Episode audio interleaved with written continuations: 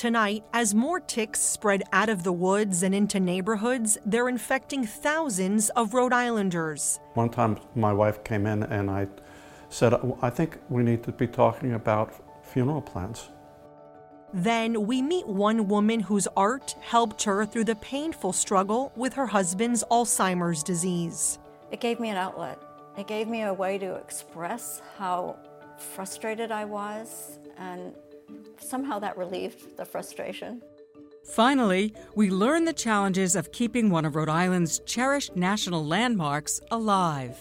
I saw that there were deep reds around the eyes, and there was black around them, and the nostrils were flaming, and there were these wild, angry horses, and I painted them just the way they'd been in the very beginning, and everybody hated it.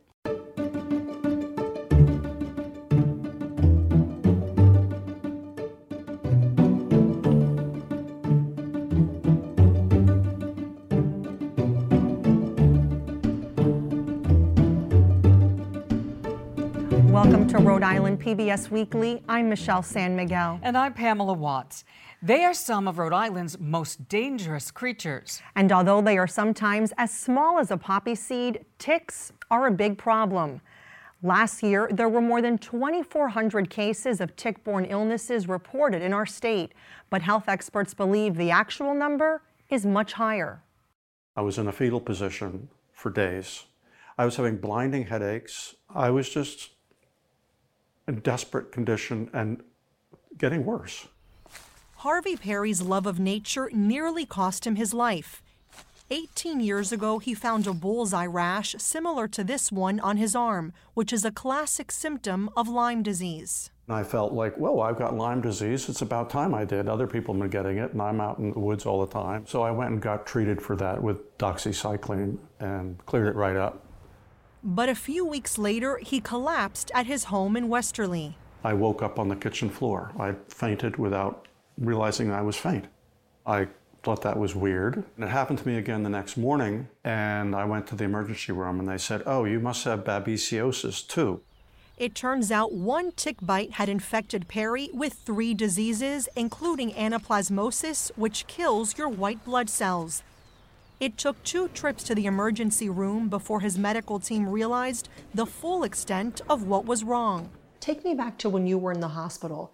Did you have a moment amidst the hallucinations when you thought, I could die? Oh, absolutely.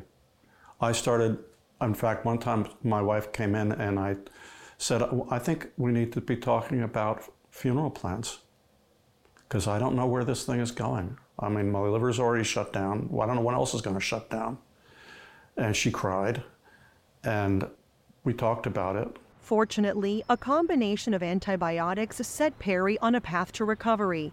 He no longer deals with symptoms, but he's never forgotten how close he came to losing his life, all because of a tick bite. We're seeing the tick population increase here in Rhode Island because of the weather changes that we're experiencing. Dr. Philip Chan is an infectious diseases specialist at the Rhode Island Department of Health.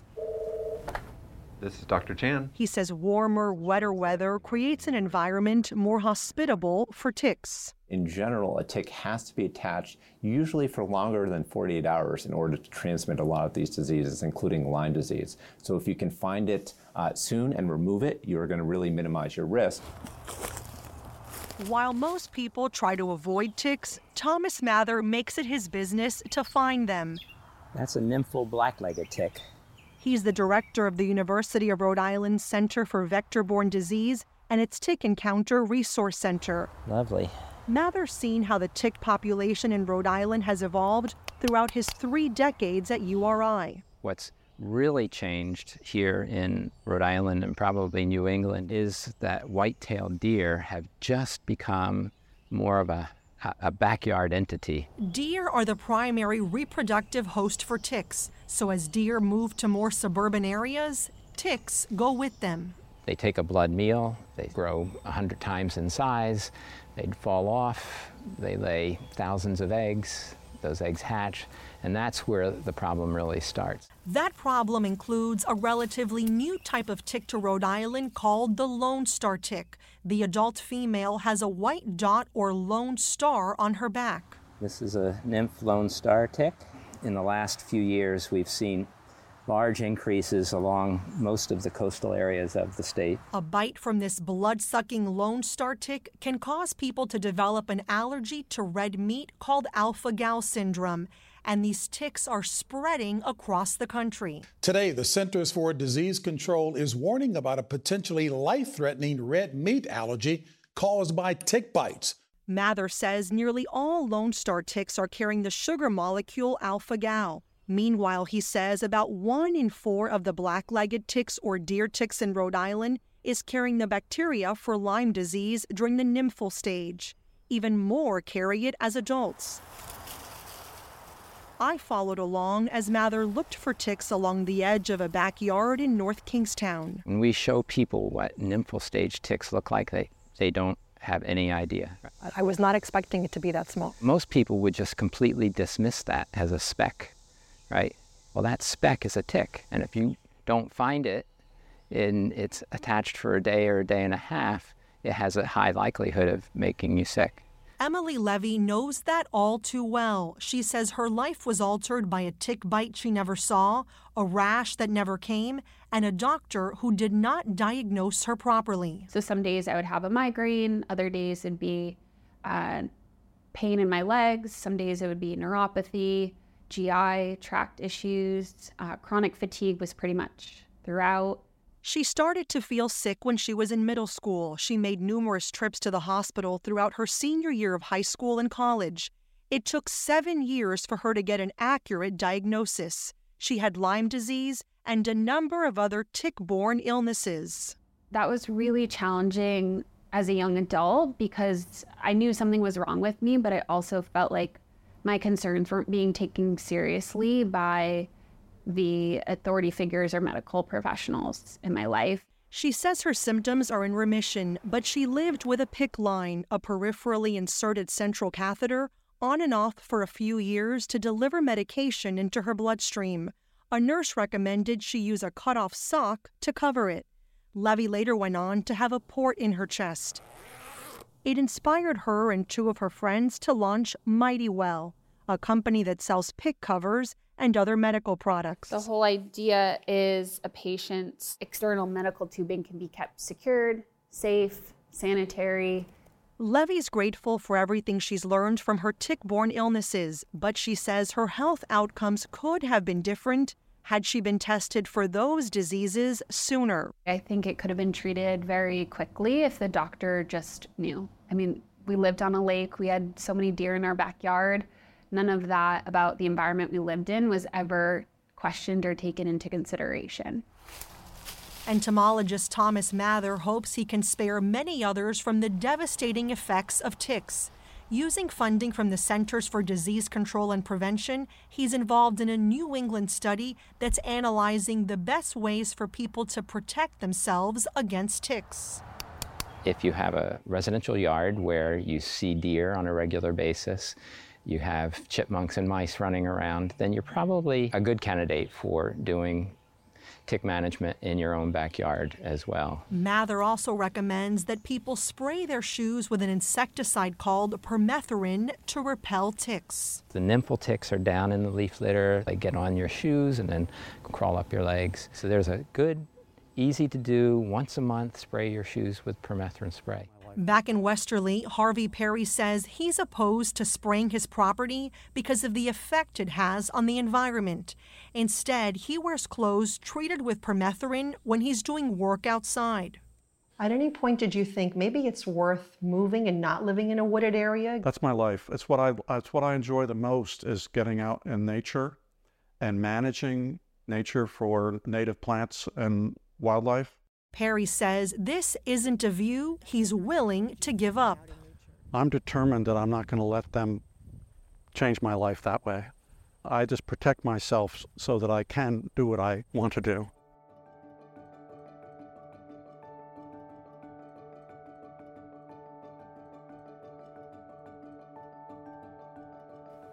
We now turn to a story about art and love. Contributing producer Dorothy Dickey introduces us to a Massachusetts artist whose work took a dramatic turn when her husband began to lose his way. Art is essential to my life.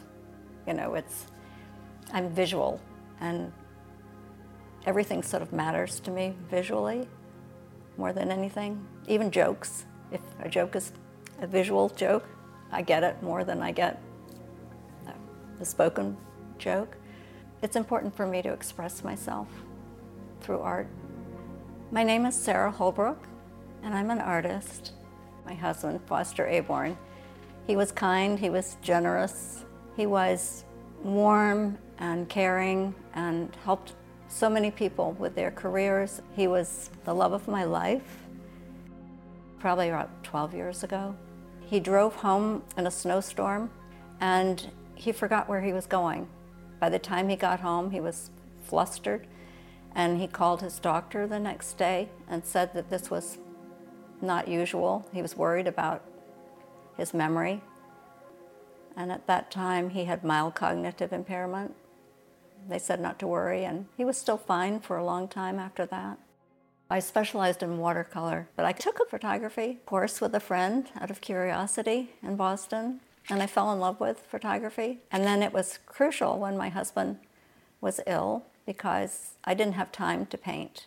You know, that takes a lot of time and concentration.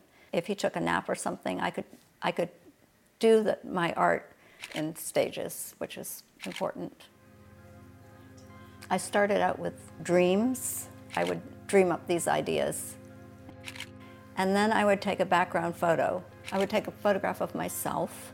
I had to be dressed as I needed to be for the photograph, and I had to be in the right position.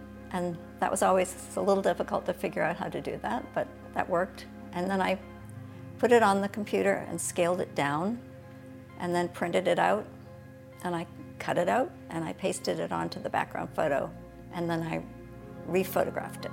That was my process.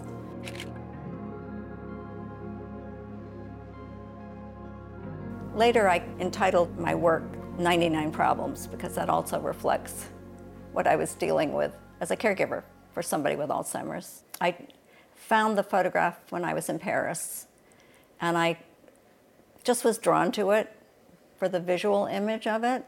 It was orange and it was a perfume bottle and I snapped the photo and didn't think much of it until I started dealing with this dream series. And I put myself in it as a, a scuba diver, that somebody was trapped and couldn't get out.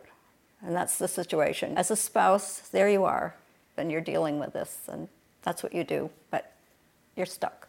Uh, 99 Problems was a perfect metaphor because you never knew what problem was going to present itself. There were myriad things that would happen to you during the course of a day, just unexpected. And I had to feel like Wonder Woman because I was dealing with so much.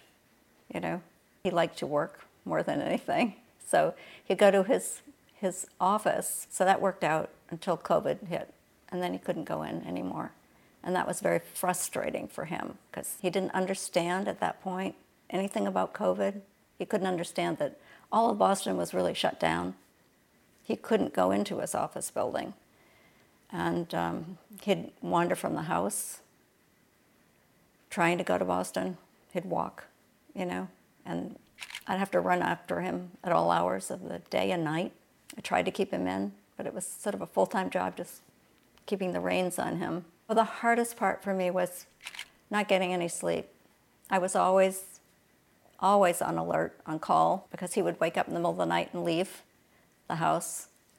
So I had to be ready to try to persuade him to come back, or I'd have to follow him outside and walk around in the middle of winter or in a rainstorm, anything, and call the police sometimes. If I couldn't persuade him to come back, I had to.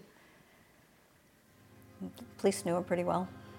How I dealt with it on the worst days was by loving him, knowing that I loved him, and that he was a worthy human being even if I was frustrated. I tried to use humor as a way to diffuse the frustration. So I think you look at it and you see both. You don't know whether to laugh or cry when you look at my, my work, but you get it. This is called rinse cycle. It was a very, very bad day. It just shows intense frustration. He saw the work but it didn't register with him. He even went to an art opening that I had, and he was just happy to be there with the people, but he had no idea of the concept of it. So we both love Paris, and that was my place for shooting uh, with my camera, because I was I just felt so alive there in October 2019. I was um, walking around Paris with Foster. I had been taking photographs. We were heading back to the hotel, and I saw some people gathering. They were carrying these life size cutouts of people, and I was just fascinated. I, I wanted to take a photograph, and it wasn't long at all, but I turned around and Foster was gone.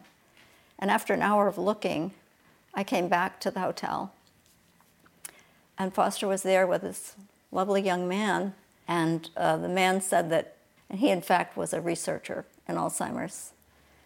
And Foster found him in the whole city of Paris and went up to him and asked for help. Amazing, absolutely amazing. I didn't know I could cope with this. And I, looking back, I don't know how I did. I kept him far longer than anybody said that I should have, you know, at home because I loved him, you know, and putting him somewhere just didn't seem right. But eventually I had to do it we were really close to one another, you know. And even when he was in memory care, we had fun. I miss, I miss that. You know, you sort of settle at whatever level they are at, and he still, still reacted. I danced with him when I go in. You know, it's still very intimate.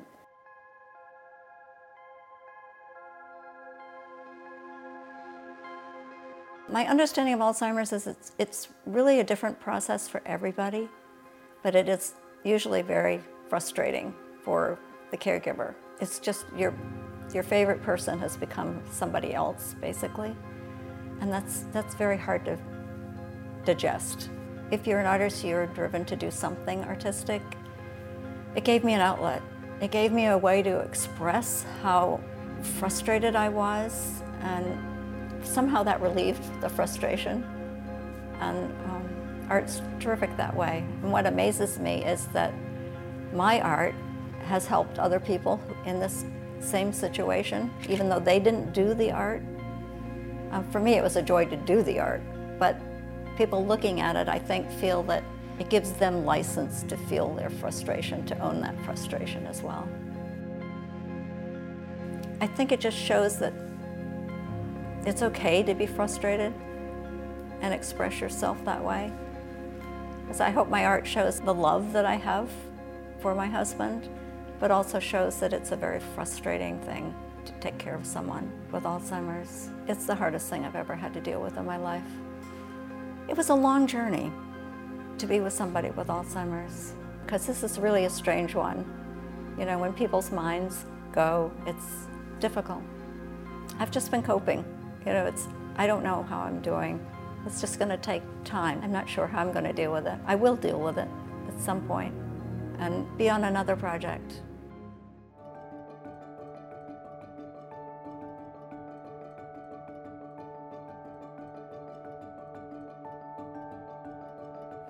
Finally, tonight, it's September, which for many means back to school and a time when everyone asks, What did you do on your summer vacation?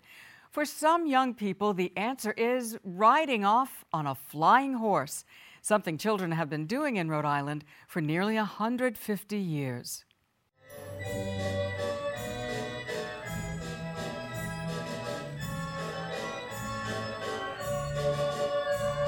These horses are from the 1800s, if you can believe it. The iconic Watch Hill Flying Horse Carousel rounds up a stampede of memories for Lindsay Murphy of Westerly. You really go fast and you feel like you're flying. They angle out when it gets full speed. It's almost like you feel like a daredevil when you're on it. You know, you're leaning out and you're holding on and you're spinning around and around and you have the the sun and the salt and you're you know you're right on a beach. Murphy grew up riding the carousel along with her identical twin sister Holly. It's an unusual merry-go-round because instead of going up and down, the ponies fan out like Pegasus, sailing by centrifugal force. The cherished carousel has been a landmark in the summer colony since 1881. What is it about the Watch Hill Flying Horse Carousel that captivates everyone? I think the biggest thing people can't believe when they see it for the first time is how beautiful it is. It really is a working antique. The horses are so old and they're, you know, wooden and everything is real. It's pretty amazing that anyone is allowed to ride it um, year after year after year. These days, the rides are propelled by a simple motor, but initially, the amusement rodeo was hand cranked, and at one time, a real horse would pull it around. The exact origin of the carousel is still a bit of a mystery. Well, the myth is it was left here by a traveling carnival. That's a lovely, lovely story. And I don't think it can be fully disputed at this time. All right, reach out, everyone. Extensive research is ongoing as to who lassoed the seaside attraction. What is certain, generations wouldn't be able to mount these folk art horses and grab for the hand forged brass ring if not for Murphy's grandmother, Harriet Moore. It was Moore who took up the charge to champion the carousel's preservation in the 1940s. You can see how much information she gathered. In Moore's scrapbooks kept at the Westerly Library, you can see photos of the horses in disrepair after providing thousands of rides and surviving several batterings by hurricanes. Back then, instead of using newspaper, they decided to dry out some seaweed and um, to stuff the saddles. Moore used her prominence in the community to raise funds for repairs and corral stories. I love reading all of them, but this one in particular is quite sweet. These are letters from people recollecting their childhood long ago. I was born in 1890 in North Stonington. As a little girl, I went with my parents by horse and Surrey to Watch Hill, I rode the old merry-go-round. Murphy says her grandmother guarded the herd like a cowboy, sourcing leather for the saddles and real horsehair for the manes and tails. She also had strict rules. No wet bathing suits. There was no sandy feet. There was no feet allowed to touch the legs of the horses. There was no pulling on reins. There was no twisting of ears. She was tough as nails. I mean, in many ways, I laugh.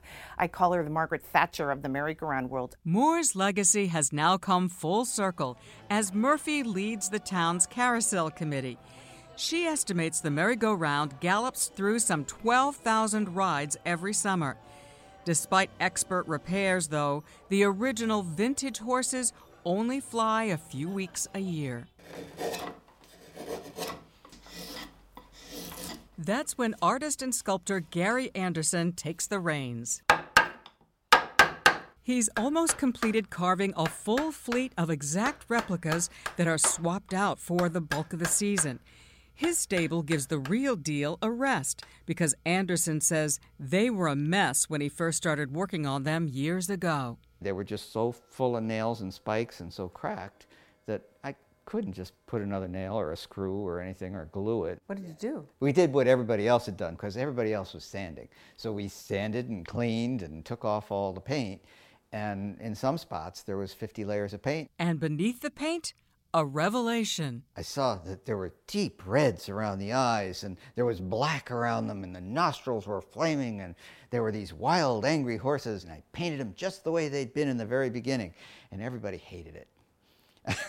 because they'd gotten used to these very friendly, little docile, happy faced horses. Not only did the community prefer what the war horses had morphed into, Anderson also confirms something townspeople long suspected about these rare equine treasures. I worked around maritime carvings, and I started looking it up, and I couldn't find anything that was uh, remotely looked like a carousel horse. And then I went to a couple museums and looked at rocking horses, and I said, oh, yeah, that's what these are. They're rocking horses. Just like this one, Anderson later purchased for his workshop. This hobby horse was created by the same New York toy maker it's believed crafted the Watch Hill Carousel. When merry-go-rounds became all the rage, the entrepreneur started churning out models using the same parts. They were meant to be a rocking horse that was inside. You know, a little kid was going to use it, and they were never going to be used outside. Which is why the horses deteriorated so fast. The unusual stance is because the front legs are just the back ones in reverse to save the toymaker time. And the eyes are made of vintage German marbles. If you look closely, you can see animals inside, creating the iris. What has it been like for you to be the quartermaster of the, the carousel? 30 years of time has been spent on these little horses. I feel like they're part of our family. I know Beth feels that way. She, uh, she grew up with them. They're like brothers and sisters. Okay, go. And now that his daughter, Beth Anderson, is grown, she's apprenticing with her father, restoring the old steeds and grooming the new ones to ensure authenticity for the next generation. It's a little daunting, to be honest. It's hard to teach what we do. These are works of art that are getting use. She is learning the ropes of tacking as well as taking on some unexpected assignments. I brush their hair, I condition their hair. Uh, You really condition the Oh, hair? yeah. It helps keep the rawhide of the manes still soft and supple. While the father daughter team keep pace with the ponies, Murphy is also hoping her children, twins Cy and Abigail, will someday continue her family's mission to preserve the flying horses because How special is it? You can spend a day at the beach, get an ice cream cone, and go ride a piece of American history. It's something that makes Watch Hill Watch Hill. It's something that, even with the changing of the years and all the things that are going on in the world, it's a constant. And what a constant that is. So true. That's our broadcast this evening. Thank you for joining us. I'm Michelle San Miguel. And I'm Pamela Watts. We'll be back next week with another edition of Rhode Island PBS Weekly. Until then, follow us on Facebook and X and visit us online to see all of our stories and past episodes at ripbs.org slash weekly, or please listen to our podcast on your favorite streaming platform. Good night.